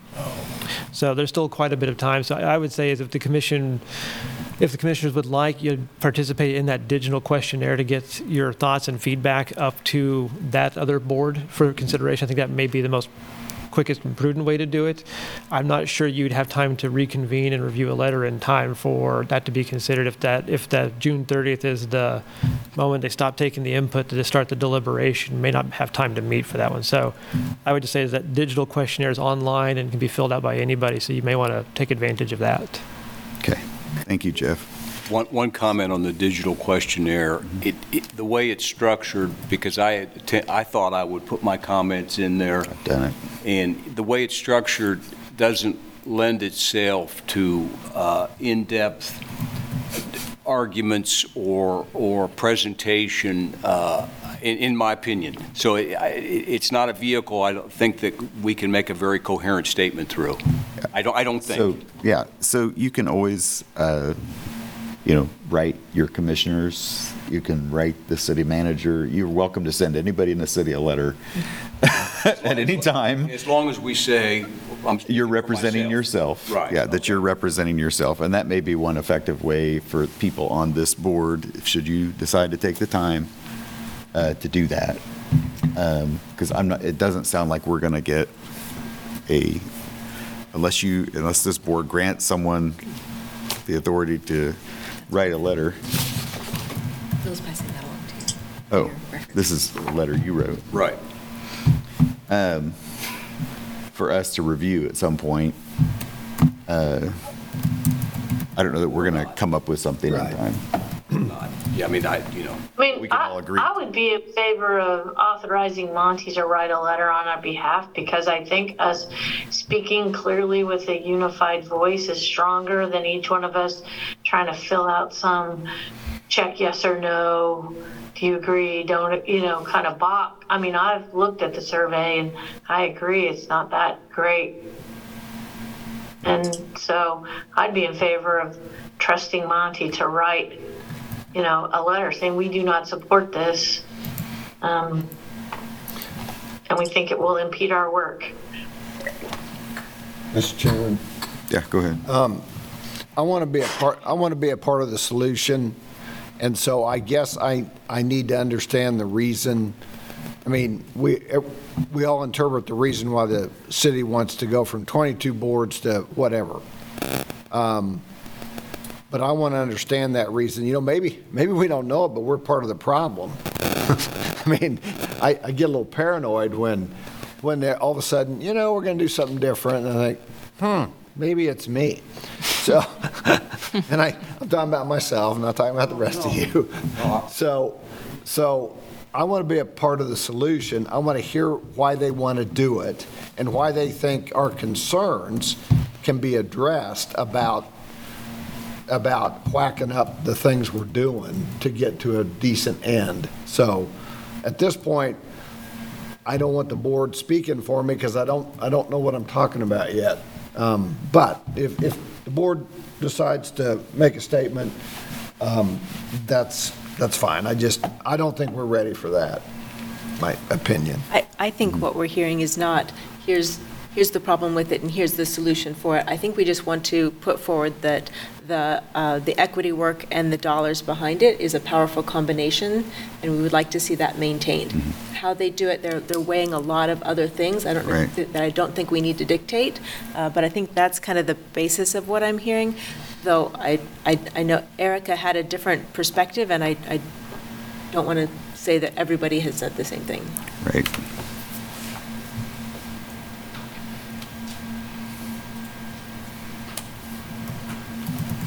So this is Christina Gentry. I imagine the uh, scope of the work is done by outside consultants, um, gathering up all the information that if any of us contributed to the many opportunities for us to do that online, um, and then kind of came up with their own plan as it looks. Uh, Is that how this structure was, was worked through? No, there's no outside consultants. It's being done by, by the city manager's office and the city clerk's office. Okay.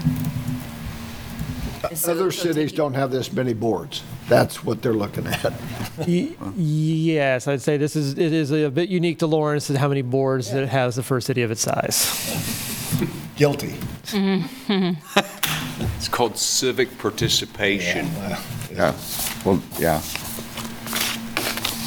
And so with that being the, the s- city management, there'd be more opportunity for there to be opt for changes, to be made and adjustments be made as according to each board's representative or what letter of recommendation we, or something we get together to compile to make say that this is what we recommend and not jumping to solutions, but moving towards what adaptive work we could do to create something that could say, this is what we see as key components to the work we're doing already, and we don't want that, this structure to change as you see it, but maybe give us something else to work with. Is that an option that the city commission or city management would also consider? It'd be the, it would be the city commission ultimately. That's the, the convener of the, the boards and commissions review as part of that. And I don't know the answer to that off the top of my head, to be honest with you. Um, you know, I think there's a lot of great questions that you all have asked, but I think it's probably, you know, at a level or two down from where the, that review is currently at, because they're just really at that 50,000 foot look at the moment. and They haven't quite gotten a little, little more granular in, in the review. So I don't, I don't know the answer to that question. Thank you. All right, I'm going to try to wrap this up and move us on. Um, I'm not super comfortable writing a letter for this board. Love y'all. but we have a lot of varying, you know, opinions and viewpoints. I'm going to, uh, I guess, hope and suggest that the city commission watch this segment of our meeting, that we can maybe make that kind of recommendation, and that they would see our comment firsthand and hear the concern about, you know, on either side of the argument. I'm personally going to write a letter, uh, you know, and send it, and I hope you guys, uh, others of you would as well, and fill out the survey to the best you can. I filled out mine. you know, with whatever 140 words or whatever it is that let you they let you use. Get your, you know, get the strong points across first. That's all you can do. You're not going to make a long-winded argument. You're going to get get a few points across and get the important ones out there that are important to you. So. Uh, with that, I'm going to, unless there's anybody else that has any strong desire to comment, I'm going to move us on to the next item. All right, thank you everybody for the discussion there. Uh, important issue, certainly and one I hope we can have some impact on. Uh, Okay, last item on the regular agenda is five, and that is to consider a letter of request for CIP funds for the Going South project. Um, As you guys may recall, this project came up in one of our uh, NOFO processes. A private developer trying to make application, was not really successful in filling out the whole uh, application and really did not get awarded any funds, but it is, a, uh, in my opinion, it's a pretty interesting project. Um, So they have, basically, uh, the developer, uh, uh, through some counseling from us, uh, connected with tenants to homeowners and Lawrence Habitat to figure out, you know, help them get through that process and figure out how to make an application. Uh, And because the CIP funds, since we didn't have the uh, process developed for the CIP funds in this year, those funds basically got deferred till next year. So we don't have anything to award right now. So there's no, there are no CIP funds to, for us to award at this point because that process is down the road. So um, there's a couple things we could do with this uh, recommendation. Um, We could, uh, we could basically tell this applicant to apply in the regular NOFO process and award trust funds and not award CIP dollars. So they, that was one option that would be available to them. Uh, We could forward this to, uh, and I don't know who it would go to, Leah, but, or Jeff, but we could forward this to be submitted in the next CIP project for, process for '24. Uh, So that's, those are two options, and it could actually do either, because you could probably get through the NOFO process and learn whether you got funded or not, and then go to the CIP maybe, or make, make parallel, uh, parallel applications and see if you get funding one way or another. Uh, My gut is that's what we probably should do, is advise them of their options, uh, because otherwise, this is an out-of-sequence funding request for us, and in the past, we have basically told people without a sequence to come to the NOFO. We award funds, uh, we've tried to do it that way. There was an exception to that, I'll note that, but uh, that's generally where, you know, we've tried to go. Mr. Chair, if I Yeah. could make a comment. Uh, When this developer brought us their project without having the expertise, without having the knowledge of the process, I think we all felt very pleased that we were having a private developer come and make a presentation to us, even if it was not. And we encouraged them to continue to learn more about the process because we felt like it was Right. in, it was a good intent, that it was, uh, it was put forth in good faith, and that it was a project which had merit. We couldn't do it strategically at that point. And I think we need to continue to encourage the developer to work forward with this. And I think that we've got to figure out how do we fit it within our current structure. Um, This is Christina Gentry. Um, Board, if you recall, the SAB, uh, as we talked about, or or just right now, but the SAB application um, came to AHAB with the request for, I think, 300,000. Um, And also with that, with that c- application, it was incomplete in some of its um, uh, requests to add info, and it had a 2021 pending lawsuit and litigation that they were still running through. Um, And then when I probe further into the info, we asked for more info as to what that litigation was, and also asking for more equity inclusion pieces to that. Um, I recall receiving, as you all did, like 471 pages that gave information of additional info, while most of that auxiliary included like tenants and homeowners, Independence Inc. giving us more info, um, and public support documents that came from New Horizons. Um, The contextual for that information began at SAB at two, page 289 and ended at 301. And I was reading into that because I was really concerned or wanted to know more about the litigation um, piece. Um, and in that piece, excuse me, they talked about of making 20 affordable units be proposed, made affordable to qualifying households, and the households would include both renters and homeowner- homeowners. Um, So the, the project in itself was conceptual in its process, and it required building permits and platting at that time. So I would, you know, really want to know more about that 2021, because there were three counts that were still pending. One was negligence, count two was nuisance, and count three was trespass to land by water. And so I wanted to know, you know, if that was still something that was pending, um, because as, as I'm reading on, I, I read into some of the lengthy documents, which include a appendages and construction calculations, and I'm not really uh, verbiage really consulting my i had to look up some of those things.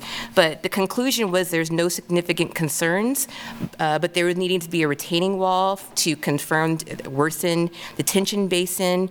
Uh, it would just seem to me to be a construction that was going to be environmentally uh, not sound.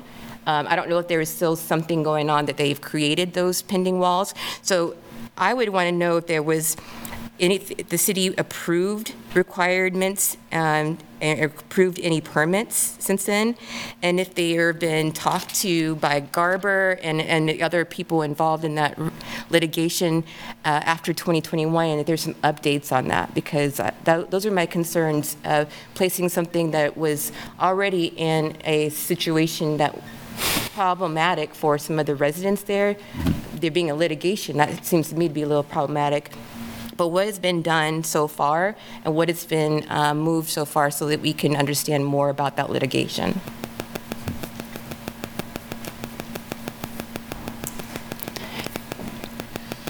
This is Leah Roslin, Affordable Housing Administrator. We don't have any updates, although those are great questions, Christina, but um, we don't have any updates. And one, I, I'd say the main reason is because this isn't a formal application, right? He's just submitting an out of cycle letter of request. And so, based on that, we don't have the same information that we get out of an application regarding, you know, what litigation might be going on or what permitting has happened.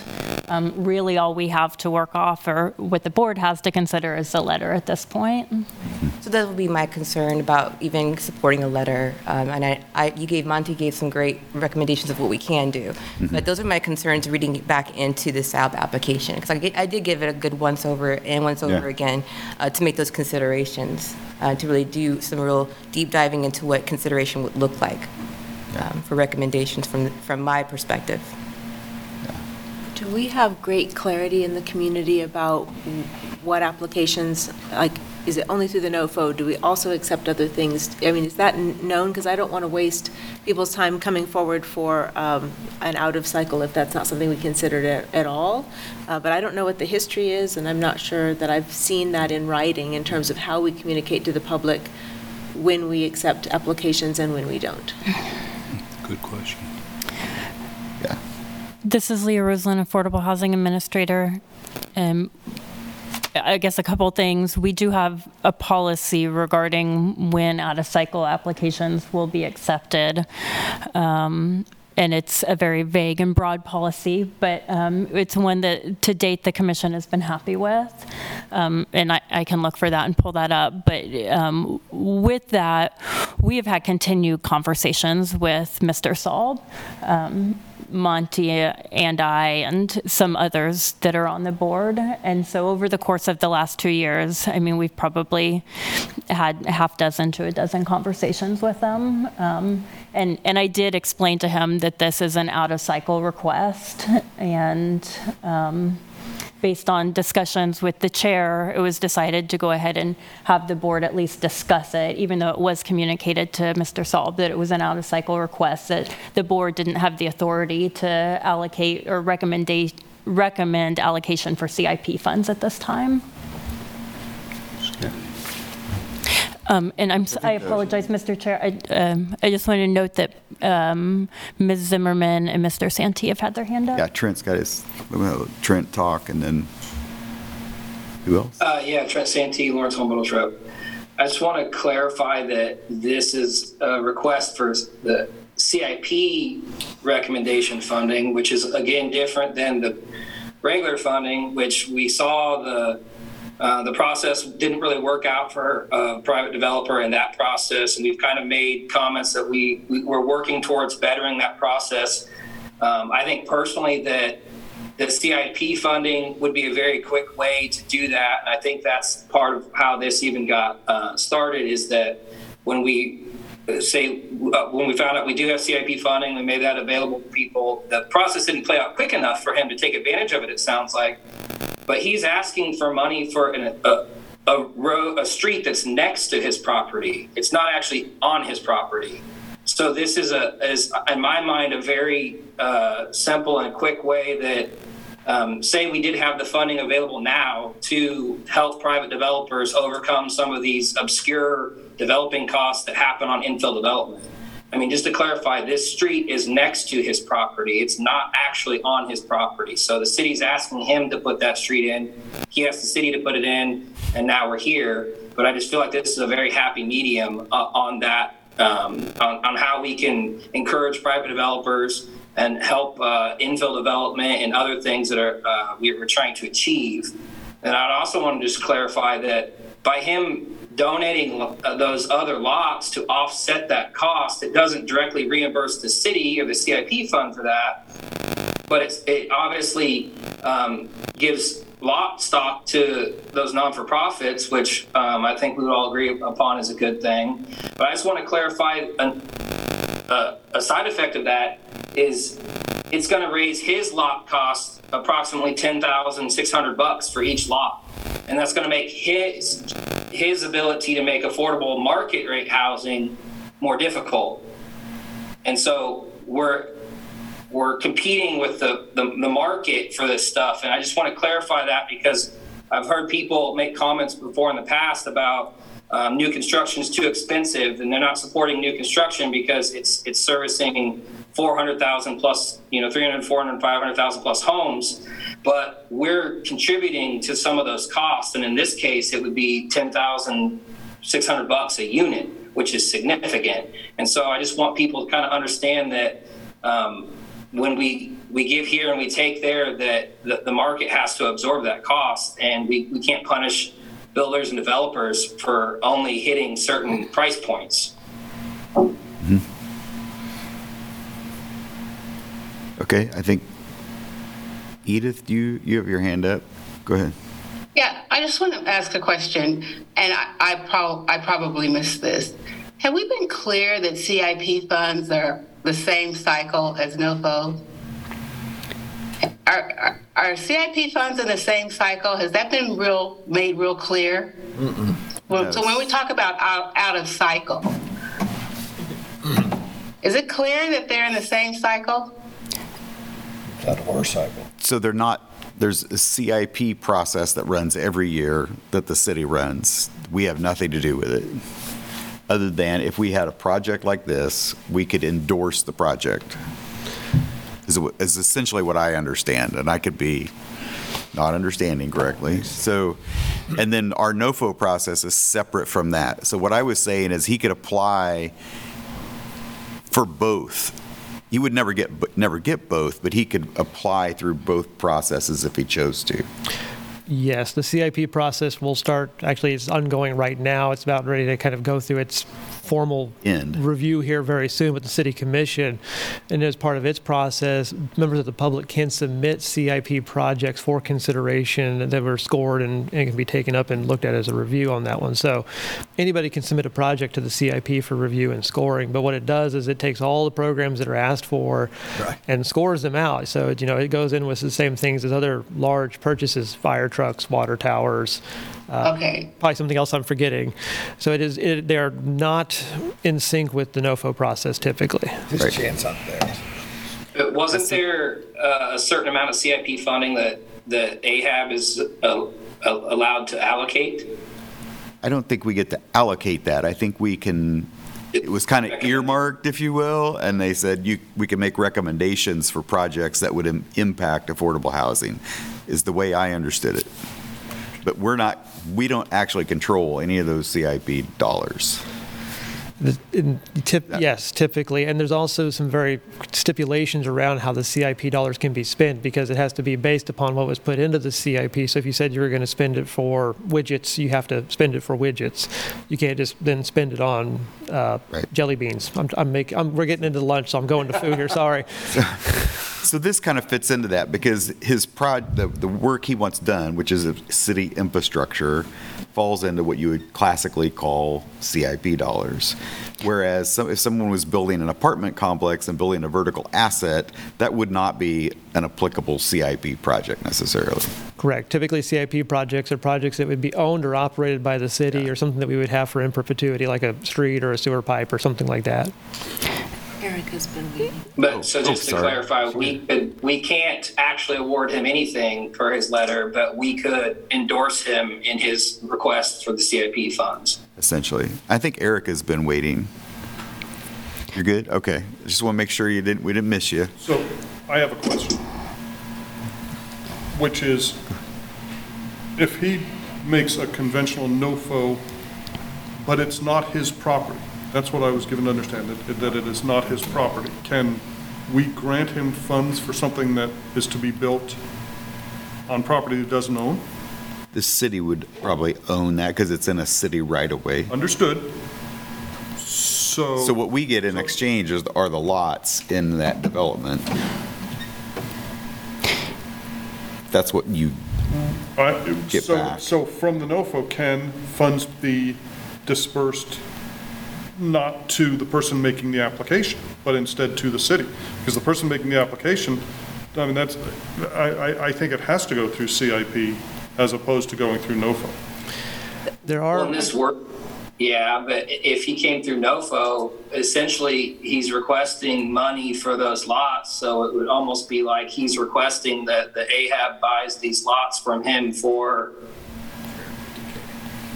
uh, Habitat and tenants to homeowners, because essentially, it'd just be in a semantics at that point. Well, except that without having the improvement done, right, without They aren't any inf- developable. infrastructure there, then, it- I mean, and, and perhaps the city would say, we will trade, we'll make this exchange here. But I think it has to be, I think it has to go through CIP. The, the one thing I'll note, just because I know we're running really short on time and you all have a, a lot of agenda there, is that developers will typically have to provide what's called public improvement plans. So how are those streets and sewers and water lines being built to a city standard? The city won't take them over until those projects are built and then inspected by us to ensure they meet the city standard. And then at that point, we will take them over.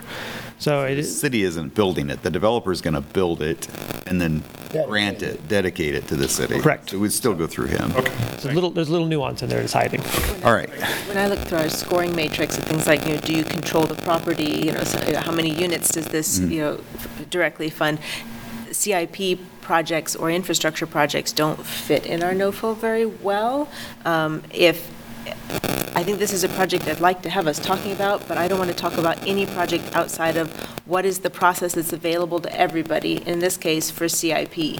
And I do not have a, a solid understanding of what the process is that AHAB has uh, for CIP projects. If it's just a question of uh, endorsing a project to the, to the city commission for their regular CIP process, um, that anybody can ask, and we have one uh, looks like a decent project that has asked, I don't see why we wouldn't say, yes, this forwards the goals of affordable housing, unless this was not a process available to others, and it's only been, in- uh, you know, available to somebody. I, I'm just confused what the process is, and if I'm confused, others probably are too, which is probably slowing down people asking us for help.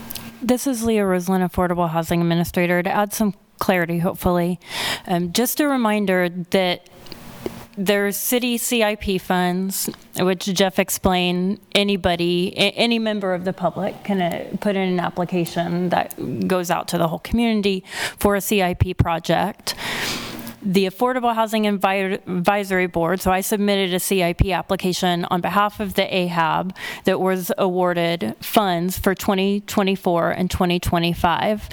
At the, I believe it was at the April AHAB meeting, um, sorry, let me back up. Um, The allocations were 380,000 in 2024 and 120,000 in 2025 for a total of 500,000 that the AHAB had um, the authority to provide recommendations on for a CIP project supporting affordable housing. At, I believe it was the April AHAB meeting, the AHAB uh, moved to um, combine all of the AHAB CIP funds to 2025. So, um, and that the AHAB would determine the process for an open, transparent, and equitable application project for CIP projects um, to be awarded in 2025. So I, I hope that provides a little bit of clarity. The reason that it's not entirely clear is that the AHAB still needs to determine what that process is, and we have about a year to work through that. And in fact, I believe CIP AHAB project is going to be on the next agenda or the one after to discuss.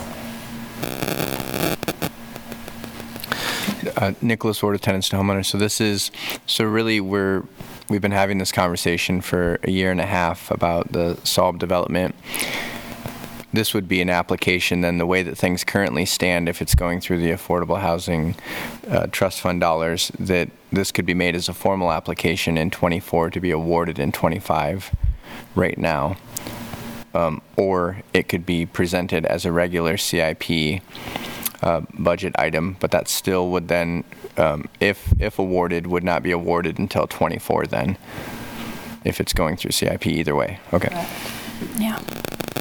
Mr. Chairman, Go ahead. I, I don't know everything I need to know about this project, but I know enough to know that I think it's something I would like to see again in an application under our authority. And I'd also like to endorse um, his help in uh, making the CIP application and letting that process run its course as well. So I'd like to see this again. All right. Um, So I think to try to wrap this up in the next five minutes, um, are we in agreement that we, we, there's some interest in the project and that we'd like to see it in a formal application, whether that's the CIP application or the NOFO, that'd be up to the applicant to choose. Or both. Or both. Uh, Is that a fair summary of our conversation? I would say there's another element, which is that one of the members of our board, Uh-huh. and I would not disagree, uh, would like clarification on the legal issues, on the litigation, on the, I want to make, I want to make a comment about that. Basically, this board's doing title work. I, I'm, I'm confused here. Um, I know a little bit about that neighbor, and I have a personal opinion about all that, and that's a fight between property owners. And I don't want to settle those. So, I, I, I don't think we're trying to settle them. I think we're just trying to gain information for, uh, because it was a, it was a sticking point within the application. And they could, they could probably address that in the next application. Or uh, we can make them certainly aware that that's a concern, that they should address it. Up to them whether they do it. Was there also the option of endorsing, as a body, endorsing this uh, CIP request if it goes to the city, through the city's CIP process? Because that seems like something that if, if AHAB has kind of courted this Mhm. idea for a year and a half, uh, Yeah. it seems like there is enough interest in putting our weight behind that for the city. Uh, Everything else is a long ways down the line, and we need units now. Uh, And this is the Right. possibility of bringing in, uh, you know, five, of five for Five the, lots. the- the housing, five lots for the Housing Trust Fund, as well as um, 51 units of supply. Yeah. And when the CIP does go forward, it does go forward with public comment and letters attached to it, so it, that would not be a uncommon item. Yeah, so next month at our meeting, we'll talk about wh- how we want to carry out our CIP process and recommendations. And we have time before the city CIP process, meet again and settle on a letter. No, this is Leah Roslin, Affordable Housing Administrator. Um, It, Jeff, it looks to me like the CIP applications are closed for consideration of the 24 budget. Is that incorrect? Are they still accepting applications? It, it may be, I don't know off the top of my head. Okay. Yeah, I think, yeah, so- Um, it- This is Leah, Ro- uh, sorry, and, and just one other um, note is that the AHAB did send this to the city commission when it was originally, when Salb originally applied through the regular NOFO process. Um, The AHAB decided not to fund through the trust fund awards, but did make a recommendation to the city commission that it was funded through either general operating funds or CIP funds, and at that time, the commission declined, but in fact, this That is could probably the impetus for us getting the CIP dollars, you know, allocated to this board to make recommendations on at that time. So, okay. Uh, oh, so- real quick, Nicholas Ward, tennis homeowners. Just going to say, um, uh, also with what Christina's bringing up and what's been mentioned, I think it's it is important. Any, I mean, the city's in litigation all the time, right? And we're doing things, but it's um, important to know just what the nature of it is. Not that everything needs to be detailed out, but just it's a it's a flag that you know just what's the deal. Um, and then I think uh, hopefully more things come to us like this. There's lots that we're not running out of infill necessarily. There's little one-off lots all over the place, um, but there's going to be big pockets of land that need a road to them. Um, and you know, we're going to need a way to do that. And if it's on the developer fully to put in that public infrastructure, we're going to be seeing housing prices of five, six hundred thousand dollars. And if we want to get it down, we're going to have to commit to some of that infrastructure, even though it's kind of a roundabout way. And this might be one of those um, conversations, again, if you take it back to the, the formation and structure of boards, where it's good to know the whole picture instead of saying, oh, this person plans to give us five houses at market rate lot costs.